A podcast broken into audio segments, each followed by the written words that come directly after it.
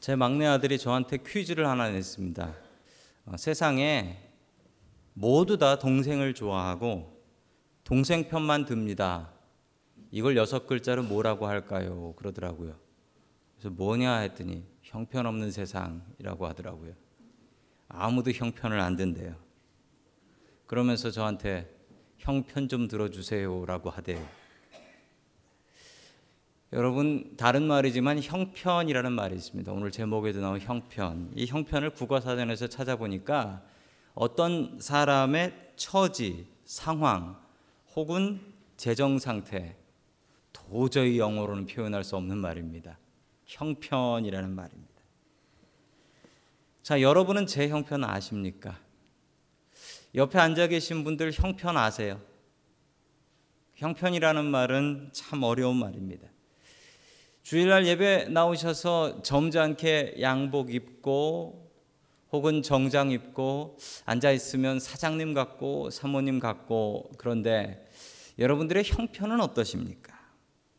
말 못할 처지나 말 못할 형편이 있지는 않으십니까?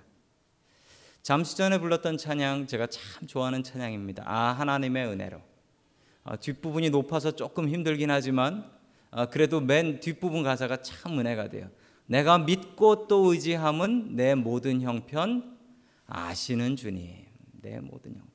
내가 믿고 또 의지하는 것은 내 모든 형편을 아시기 때문에 아시기 때문에 내가 믿고 의지한다라고 이야기를 합니다. 여러분 우리도 그러길 원합니다. 우리의 형편 말 안 해도 벌써 다 아시는 주님. 그 주님 온전히 의지하는 저와 여러분들 될 수 있기를 주님의 이름으로 간절히 축원합니다. 아멘. 첫 번째 하나님께서 우리에게 주시는 말씀은 주님께서는 우리의 형편을 모두 알고 계신다라는 말씀입니다. 주님께서는 우리의 처지와 형편만 알고 계실 뿐만 아니라 그 형편에 맞게 가장 좋은 것으로 준비하고 계십니다. 나보다 더 나를 잘 아시고 내 형편 잘 아시고 내 형편 주님께서 채워 주신다라고 약속하고 계세요. 오늘 성경 말씀에 보면 형편이 아주 딱한 사람 하나가 나오는데 바로 베드로입니다. 여러분 베드로 아시죠? 베드로는 예수님의 제자였고 그리고 원래 직업은 어부 피셔맨이었죠. 베드로는 fisherman이었습니다. 자, 베드로가 활동했던 곳은 여러분이 아시다시피 갈릴리 호수입니다. 그런데 여러분 이 갈릴리 호수가 어디랑 비교할 수 있냐면 저희 Lake Tahoe 있죠? Lake Tahoe보다는 좀 작은 호수예요. 그런데 뭐 Lake Tahoe가 엄청 큰 호수죠. 그래서 갈릴리 호수도 가보면 엄청나게 큽니다. 그래서 그런지 성경에도 이 갈릴리 호수라고 하기도 하고 갈릴리 바다라고 하기도 합니다. 여러분 바다와 호수는 분명히 다르지요. 예, 바다는 짠물 그리고 호수는 안 짠물이잖아요. 그런데 이게 갈릴리를 바다라고 부르는 이유는 이스라엘 사람들한테는 그렇게 큰 물이 모인 곳은 단어가 딱 하나입니다. 바다하고 호수가 똑같은 말로 써요. 그래서 이 바다를 아, 호수를 바다다라고도 이야기를 하죠. 자, 이곳에서 고기를 잡고 있었던 어, 베드로라는 어부 너무 잘 알고 계실 것입니다. 그리고 여러분 베드로가 예수님의 부르심을 받을 때의 모습 아십니까? 베드로가 부르심을 받을 때 베드로는 밤이 새도록 고기를 잡았는데 고기를 한 마리도 못 잡았다라고 이야기를 합니다. 근데 여러분 보통 밤에 고기 잡으면 그건 분명히 예, 문어잡이, 오징어잡이 통발어선 아닙니까? 뭐 베드로가 거기서 오징어 잡고 있었을 건 아닐 텐데 왜 밤이 새도록 했을까요? 이 갈릴리 호수가 조금 독특한 호수입니다. 갈릴리 호수의 물이 저 헐몬산이라는 곳에서 내려오는데 거긴 이스라엘이 그렇게 더운 동네인데도 불구하고 거긴 스키장이 있어요. 거기서 내려오는 물에 제가 발을 한번 담궈 봤는데 얼마나 찬지 발을 그냥 바로 뺐습니다. 그 물이 갈릴리 호수로 들어가요. 그래서 갈릴리 물 온도가 좀 우스운데 윗부분은 차고 아랫부분은 좀 따뜻하고 또 햇볕이 따가워서 햇볕이 쫙 들이치면 이 물이 금방 데워져서 이 더운 물에 물고기가 없답니다. 물고기가 다 깊은 데로 숨어버린대요. 그런데 이 물고기들이 언제 나오냐? 그 물고기가 밤이 돼서 해가 지고 물 온도가 식고 나면 물고기가 이제 잡을 만한 곳으로 나온다고 합니다. 그러니 어부들은 항상 밤과 낮이 바뀐 생활을 할 수밖에 없는 거죠. 낮에는 잠자고 그리고 자기 배를 잘 다듬고 그리고 이 어구, 어구들을 잘 수선하고 이런 일들을 하다가 밤이 되면 이 밤이 되어서 물이 식고 나면 그제서야 나가서 물고기를 잡기 시작한다라는 것입니다. 밤이 새도록 고기를 잡지 못한 베드로에게 예수님께서는 찾아가셨고 예수님께서 더 깊은 곳에다 그물을 던지면 잡힐 거다라는 이야기를 베드로가 순종합니다.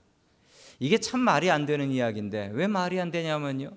그 베테랑 어부 베드로가 젊은 청년 목수 예수님의 말씀에 순종했다라는 거예요. 자, 순종하고 그물을 던져 보니 고기가 너무 많이 잡혔습니다. 베드로가 너무 감동해서 주님께 가서 무릎을 꿇고 주님께서 제자로 부르실 때 그 제자의 부르심에 응답합니다. 그리고 제자의 길로 나서기 시작하게 되죠. 그러나 이 베드로에게는 말 못할 처지와 형편 하나가 있었는데 바로 그 모습이 우리 마가복음 1장 30절에 나옵니다. 같이 봅니다. 시작. 마침 시몬의 장모가 열병으로 누워 있었는데 사람들은 그 사정을 예수께 말씀드렸다. 아멘.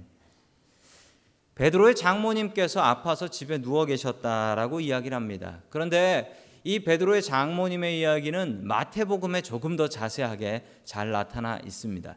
자, 마태복음 8장 14절 말씀 같이 보겠습니다. 시작. 예수께서 베드로의 집에 들어가셔서 그의 장모가 열병으로 알아 누운 것을 보셨다. 아멘. 누구의 집인지까지 이야기가 나옵니다. 누구의 집이냐면 어, 베드로의 집이에요. 베드로의 집. 베드로의 집에 장모님께서 아프셔가지고 누워 계셨다라는 것입니다. 여러분 요즘은 장모님께서 그 사위 집에서 사는 일이 뭐 종종 있는 일이죠. 왜냐하면 아이들 봐주셔야 되니까 아이들 봐달라고 사위들이 부탁을 하고 또 딸이 부탁을 하니까 아이 때문에 사위네 집, 딸네 집에 가서 사는 경우도 있습니다. 저도 그 느낌 압니다. 아, 저희 장모님께서도 저희 두 아들 키울 때 너무 많은 도움을 주셨습니다. 그런데 이 당시에는 이게 흔한 일이 아니었어요. 이 당시에는 이 일이 흔한 일이 아니었습니다. 보통 출가 외인이라고 했었죠 예전에는 결혼하고 나면 그냥 뭐 끝이다 뭐 이런 생각들이 있었었습니다. 자 당시에 흔한 일이 아니었는데 왜 이런 일이 있었을까요? 아마 이 베드로의 장모님께서 아프셔서 그렇지 않았나 더욱더 생각을 해봅니다. 베드로의 장모님이 아프셨다라고 하는데 뭐로 아프셨냐면 열병, 병, 어, 열이 나는 병 때문에 아팠다라고 이야기를 합니다. 이 병이 어떤 병인지 정확히 알 수는 없지만 열이 나는 병이었 열이 아주 열이 나는 병이었는데 그 말을 그 말에 이 헬라어인 헬라어 원어를 보면 카테케이토라는 말인데요. 이 카테케이토라는 말에 시제가 있습니다. 텐스 시제를 보면은 과거 미완료형이에요. 과거 미완료형. 미완료형이 뭐냐면 그 느낌은 여러분들 그 미국 말에 그 완료형 있지요? 현재 완료형, 과거 완료형, 이 완료형의 의미가 가지고 있습니다. 즉 그 얘기 뭐냐면 이 병이 지금 잠깐 걸린 게 아니라 전에부터 지금까지 쭉 그랬던 병이라는 거예요. 전에부터 지금까지 쭉. 여러분 그런데요, 이 열나는 병이라는 게요, 그 원인은 알 수가 없습니다. 이게 무슨 병인지 성경만 보고 이게 말라리아인지 장티푸스인지 뭐 알 수가 없습니다. 그런데 중요한 사실 하나는 열 나는 병은요, 그냥 열 나다가 열이 떨어져야 돼요. 그런데 원인도 찾지 못하고 열이 안 떨어지고 그게 계속 열이 나면 어떻게 됩니까? 그 사람 죽습니다. 그 사람 죽어요. 열이 참 무서운 병이에요. 열이 참 무서운 병입니다. 아이들도 어렸을 때 열 나면 큰일 난다 그러죠. 열 나면은 아이가 눈이 먼다든지 뭐 귀가 잘못된다든지 이런 일이 생길 수 있기 때문에 아이들 열 나는 건 참 겁나는 일입니다. 자, 사람들이 열이 난다. 그건 참 무서운 일인데 자, 베드로의 장모님은 전에부터 쭉 계속해서 오랫동안 이 병을 앓고 있었다라는 것을 알 수가 있습니다. 여러분 베드로의 형편이 좋지 않았습니다. 베드로의 직업은 원래 어부였죠. 어부라는 직업은 여러분 예상보다 이게 가난한 직업은 아니랍니다. 가난한 사람들의 직업은 아니래요. 왜냐하면 당시에 그 배를 가지고 있었다라는 것이 이 가난한 게 아니랍니다. 배를 지을 수 있을 만한 나무가 이스라엘에 흔치 않아서 이 배를 짓는 나무는 대부분 북쪽 레바논이라는 나라에서 나무를 수입해다가 썼다라고 해요. 그래서 당시에 어부다 배를 가지고 있다라고 하면 어, 좀 사는구나라고 생각하면 된다라고 합니다. 그리고 게다가 베드로는 집도 있었습니다. 자, 그렇게 살았던 베드로가 어느 날 예수님의 부르심을 받고 예수님의 제자의 생활을 했습니다. 여러분도 아시다시피 예수님도 가난하셨고 예수님의 제자들 뭐 보나마나 너무도 가난한 삶을 살았겠죠. 여러분 그러므로 베드로가 예수님의 제자의 삶을 살 때 가장 마음에 걸리는 것이 무엇이었겠습니까? 아, 저는 그게 무엇이었는지 충분히 짐작할 수 있습니다. 집에서 아파서 누워 계신 장모님 생각도 들 것이고 또 가장으로서 가족을 먹여 살려야죠. 여러분 남자들한테는 이 의무가 있잖아요. 부양의 의무. 가족들을 서포트해야 되는 부양의 의무가 있지 않습니까? 여러분 그게 얼마나 무겁습니까? 여러분 그 의무 아시죠? 자신의 형편이 딱, 참 딱하게 되었습니다. 베드로는 그러나 자신의 형편을 감히 부끄러워서 예수님께 이야기도 못하고 다른 사람들이 얘기해 줬다라고 해요. 다른 사람들이. 예수님 베드로의 장모님이 아파서 누워 계시니까요. 가셔서 좀 고쳐 주시지요라고 감히 베드로는 자기의 형편 이야기 못 해요. 그런데 옆에 있는 사람들이 이야기를 해 줍니다. 예수님께서는 거리낌 없이 망설이지 않고 베드로의 집으로 가셨고 그리고 장모님을 고쳐 주셨다라는 기록이 있습니다. 베드로의 장모님을 찾아가신 예수님께서 여러분 지금 우리의 예수님 되십니다. 베드로의 장모님을 찾아가신 예수님께서 지금 우리의 마음을 찾아오고 계십니다. 그런데 우리의 형편을 우리의 처지를 다른 사람한테 이야기 못하는 그 괴로운 형편과 처지를 주님께서는 다 알고 계십니다. 다 알고 오세요. 사람들마다 말 못할 형편과 말 못할 처지가 있습니다. 저도 그렇습니다. 제가 미국 처음 왔을 때 여러분 공부하러 왔죠. 목회학 박사 공부하러 미국에 왔습니다. 그런데 뭐 제가 어, 누가 도와주시는 분이 있는 것도 아니고 또 뭐 넉넉히 가져온 것도 아니고 그래서 가족들 먹여 살리려고 잡을 네 개 띈 적도 있었어요. 그런데 학교에서 등록금 내라고 등록금 고지서가 날라왔어요. 저한테는 큰 돈이에요. 그런데 그거 낼 수가 없었어요. 그래서 하나님께 기도했어요. 하나님, 어찌 이런 시험을 주십니까? 채워 주시옵소서. 그렇게 기도했어요. 그런데 그러고 나서 얼마 뒤에 어, 느 분을 통해서 저한테 도움이 있었습니다. 그런데 그 도움을 받고 제가 깜짝 놀란 것은 그 등록금 금액을 그분은 몰라요. 그리고 그 목적으로 주신 것도 아닌데 일불도 안 남고 일불도 모자라지도 않게 채워 주셨습니다. 제 몸이 부르르 떨리더라고요. 그리고 제 마음 속에서 찬양이 흘러나왔습니다. 내 모든 형편 아시는 주님. 저희 아이가 한국에서 아파서 병원에 입원했었습니다. 병원비 꽤나 나왔습니다. 그런데 그 병원비 때문에 고민하고 있었는데 우리 교, 교인분들이 교인분들이 정성을 한 푼 두 푼 모아 오셨어요. 각자 가지고 오셨어요. 계산할 때 어, 병원비 계산할 때 합쳐서 해보니까 딱 맞아요. 내 모든 형편 잘 아는 주님 찬송이 흘러나왔습니다. 여러분 그 하나님이 우리의 하나님 되십니다. 그 하나님이 우리의 하나님 되세요. 우리의 형편 말 안 해도 주님께서 다 알고 계세요. 우리의 마음 주님께서 다 알고 계시고 벌써 위로하고 계시고 그리고 벌써 주님 나름대로 모든 계획을 다 세우고 계세요. 여러분 내 모든 형편 다 아는 주님 온전히 의지할 수 있는 저와 여러분 될 수 있기를 주님의 이름으로 간절히 축원합니다. 아멘. 마지막 두 번째로 하나님께서 우리에게 주시는 말씀은 반응이 있는 믿음을 가지라라는 말씀입니다. 반응이 있어야 돼요. 반응이. 요즘 여러분 전화기 쓰실 때 그 스마트폰 많이 쓰시죠? 스마트폰 쓰실 때 이 스마트폰은 재밌는 게 이렇게 만지면은요 자기가 찡 흔들려요. 소리가 나, 뚝뚝 소리가 나든지. 그 재밌어요. 그리고 재밌고 좋은 게 내가 누르면 뭔가 뭔가 된다라는 게 참 재밌는 것 같아요. 되게 responsive하다라고 하죠. responsive. 반응이 있는 거예요. 여러분 그런데 전화기가 아무리 눌러도 아무것도 되지 않으면 이거 뭡니까? 이 고장난 전화기죠, 이거. 이 고장난 거. 이거 갖다 버려야죠. 고장난 겁니다. 여러분 우리 신앙도 마찬가지입니다. 하나님께서 우리에게 뭔가 인풋을 주세요. 감사할 거리를 주시든지 블레싱 복을 주시든지 여러분 그럼 우리가 해야 될 일이 뭘까요? 반응이 있어야 돼요. 반응이 없으면 죽은 거예요. 자, 우리 마가복음 1장 31절 말씀을 같이 보겠습니다. 시작. 예수께서 그 여자에게 다가가셔서 그 손을 잡아 일으키시니 열병이 떠나고 그 여자는 그들의 시중을 들었다. 아멘. 예수님께서 베드로의 장모님을 찾아가셨습니다. 그리고 병을 고치시는데 여러분 병을 고치시는 모습이 아주 독특해요.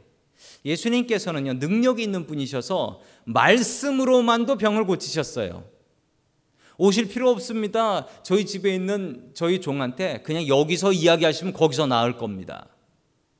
대단한 백부장의 믿음이었죠.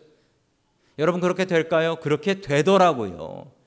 예수님의 말씀은 너무나 능력이 있으셔서 그 말씀만으로도 모든 게 다 되더라고요.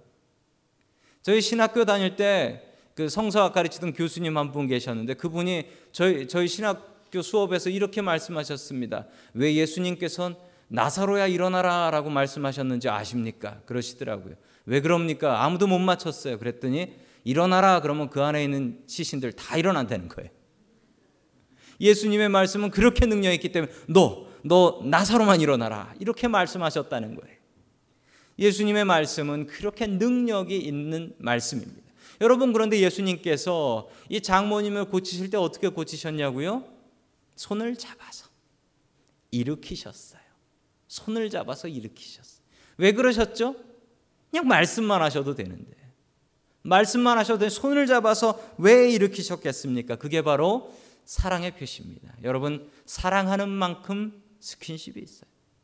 사랑하는 만큼. 예수님께서 그 장모님을 아끼고 사랑하는 마음이 있었기 때문에 손을 잡는 겁니다. 손을 잡는 거예요. 여러분 열이 날 때는요 그 병이 다른 사람한테 잘 옮겨진답니다. 감기도요 열이 날 때 다른 사람한테 제일 잘 옮겨진답니다. 여러분 열이 난다라는 것은 그 병이 옮기 쉽다라는 거예요. 그럼에도 불구하고 예수님께서는 거리끼지 않고 그 장모님을 찾아가서 그 장모님의 손을 붙잡고 일으켜 주셨습니다. 여러분 예수님은 사랑의 예수님이세요. 예수님은 사랑의 예수님이세요. 그래서 말로만 일으켜 주지 않으시고 손을 꼭 붙들고 그 붙들은 손을 잡아 당겨서 일으켜 주셨습니다. 여러분 이 장모님의 입장에 생각해 보면 오랫동안 아픈 것도 참 수치스러운 일이고 그리고 아파서 있을 곳이 없어서 딸네 집에 가서 있는 것도 그 당시로선 수치스러운 일이고 게다가 집에 손님들이 들이닥쳤는데 몸이 아파서 일어나지도 못하고 인사도 못하고 누워 있는 것도 수치였습니다. 여러분 이 수치를 예수님께서 아셨습니다. 장모님의 형편 다 아시는 주님이십니다. 그리고 그 여자분의 마음을 치료하시며 손을 붙잡고 일으켜 그 여자분의 수치심을 모두 다 씻어 주셨습니다. 여러분 예수님 당시에 제자들이 있었죠. 12명의 제자들, 70명의 제자들. 제자들이 있었는데 제자들의 공통점은 다 남자들이었다는 겁니다. 그런데 성경 말씀을 잘 살펴보시면 제자들은 남자들이었는데 보면 서로 높은 자리에 올라가겠다고 싸우고 사고만 치는데 그 여자분들은요 묵묵히 따라다니면서 예수님의 사역을 도와요. 이 여자분들은 제자라는 이름으로 불리우진 않았지만 분명히 예수님을 따라다니면서 예수님을 도왔던 제자 같은 사람들이다라고 생각됩니다. 여러분 그 중에 베드로의 아내도 있었다라고 합니다. 초대교회 교부였던 알렉산드리아의 클레멘트의 글에 의하면 베드로는 전도 나갈 때 꼭 자신의 아내를 같이 모시고 나갔다라고 했는데 베드로보다 아내가 훨씬 더 열심히 전도를 했다고 합니다. 그래서 로마 군인들한테 베드로의 아내가 붙잡혔고 베드로의 아내가 처형을 베드로가 보는 앞에서 당했대. 그런데 이 베드로가 자신의 아내에게 이렇게 격려했다고 해요. 여보, 오직 주님만 생각하고 순교해야 합니다.라고 힘을 주었다라고 합니다. 여러분 베드로의 아내가 어쩌면 이렇게 큰 믿음 갖고 살 수 있었을까요? 어쩌면 오늘 있었던 이 사건 때문은 아닐까요? 예수님을 믿고 못 고칠 병을 고치는 일은 참 가슴 뛰는 일입니다. 그러나 더욱더 중요한 일은 고쳐진 몸을 가지고 주님의 일을 하는 것이 더욱더 중요한 일입니다. 여러분 장모님이 고침을 받았다. 여러분 성경에 고침 받은 사람들이 참 많이 나옵니다. 예수님 덕분에 고침 받은 사람 너무 많이 나와요. 그런데 이 장모님이 참 대단한 이유는 고침 받고 바로 예수님을 섬겼다라고 예수님께 먹을 걸 가지고 나오고 대접했다라고 이야기를 합니다. 제대로 완벽하게 고쳐졌다는 이야기도 하지만 여러분 예수님 이 장모님은 섬기는 믿음, 반응이 있는 믿음이었다는 거예요. 여러분 우리는 장모님과 같은 이 베드로의 장모님과 같은 믿음을 가져야 됩니다. 우리는 종종 이야기합니다. 우리가 기도할 때 몸이 아픈 분들은 주님 이 병을 좀 낫게 해 주십시오 라고 기도합니다. 여러분 그런데 그 병이 낫는 것도 중요하지만 더 중요한 것은 그 병이 낫고 그 건강한 몸으로 하나님의 일을 하는 것입니다. 남편이 아파서 병이 걸려 있는 분이 있었습니다. 아내가 열심히 기도해서 남편의 병이 나았다라고 합니다. 그런데 그 기도가 응답이 되어서 나았는데 그 남편이 너무 건강해져서 아, 다른 여자와 바람나서 집 나가 버렸다고 합니다. 이거 어떻게 해야 될까요? 여러분 정말 중요한 것은 병 낫는 것, 우리가 부자 되는 것, 넉넉하게 사는 것, 세상에서 성공하는 것, 이게 여러분 기도의 목적이 되어서는 안 됩니다. 진짜 목적은 하나님 그래서 이 장모님의 이야기처럼 하나님의 일을 하게 해 주시옵소서. 이게 이게 제대로 된 기도입니다. 하나님, 내가 건강해서 주님의 일 하게 해 주십시오. 내가 넉넉해서 주님의 일 더 크게 하게 해 주십시오. 내가 성공해서 하나님의 이름 높이게 해 주시옵소서. 여러분 그렇게 기도해야 돼요. 우리의 자녀들이 성공하기 위해서 우리들은 기도하고 간구합니다. 여러분 그런데 더 중요한 것은 우리들의 자녀들이 주님 떠나지 않고 항상 주님 의지하고 그 성공을 통하여 하나님의 이름 높이고 살아가는 것 이게 더욱더 중요한 일이 아니겠습니까? 여러분 이 장모님의 믿음은 반응이 있는 믿음이었습니다. 주님께서 나에게 건강을 주셨으니 나는 그 건강으로 주님의 일을 하겠습니다. 여러분 이게 더 큰 복입니다. 아파트 몸은 나을 수도 있지만 여러분 그럼 그러나 우리는 누구나 언젠가는 분명히 죽습니다. 그러나 이 반응하는 응답하는 믿음을 가진 사람은 여러분 영원히 삽니다. 영원히 살아요. 그렇기 때문에 우리는 이 믿음이 있어야 됩니다. 우리의 믿음은 주님께서 주시는 말씀에 반응해야 되고 찬양의 반응이 있어야 되고 주님께서 우리에게 주신 것들에 대한 반응, 리스판스가 있어야 합니다. 지난 주 중에 참 안타까운 일이 있었던 것 여러분들도 잘 아실 줄로 믿습니다. 우리 이순복 집사님께서 어, 이 땅보다 훨씬 좋은 하늘나라로 올라가셨는데 지난 주일날 예배를 마치고 제가 신방을 갔었습니다. 몸이 아프신 이후로 교회를 나오시지 못하셨고 마음은 있으셨지만 교회 나오시지 못하셨고 예배를 제대로 드리시지 못하셨습니다. 그날 예배를 드리러 갔는데 그 전날보다 상황이 더 좋지 않으셨고 진통제로 몰핀을 맞으셨는데 그 몰핀 강도가 너무 세서 거의 의식이 없으셨습니다. 우리가 예배 드리는 것을 아실까 생각하며 예배를 드렸는데 예배 드리다가 갑자기 집사님 눈에서 눈물이 주르르 흘러내리는 것을 보았습니다. 다들 놀랐습니다. 제가 그 눈물을 잊지 못하겠어요. 제 마음속에 드는 생각이 저게 진짜 예배인데 라는 생각이 들어요. 저게 진짜 예배인데. 저 반응이 정말 예배인데. 예배의 반응이 저것인데. 여러분 우리에게는 그런 눈물이 있습니까? 그리고 저, 저의 마음속에 아 집사님 분명히 천국 가시는구나라는 확신이 있었습니다. 안타깝지만 얼마나 그 눈물이 감사했는지 모릅니다. 베드로의 장모님은 병고침을 받고 예수님을 섬겨서 믿음을 얻었습니다. 우리는 병 고침을 위해서만 기도합니다. 하나님 저에게 건강한 몸을 주십시오. 하나님 제가 성공하게 해 주십시오. 제가 좋은 성적 받게 해 주십시오. 우리 아이들이 잘 되게 해 주십시오. 그래서 무엇을 하시겠습니까? 베드로의 장모님 같은 믿음이 있어야 합니다. 주님 고쳐 주셔서 주님의 일 하게 해 주시옵소서. 우리의 자녀들이 성공해서 주님의 일 더 크게 하게 해 주시옵소서. 반응이 있어야 합니다. 여러분 반응이 없는 믿음은 죽은 믿음입니다. 여러분들의 믿음이 살아 숨쉬는 반응이 있는 믿음 될 수 있기를 주님의 이름으로 간절히 축원합니다.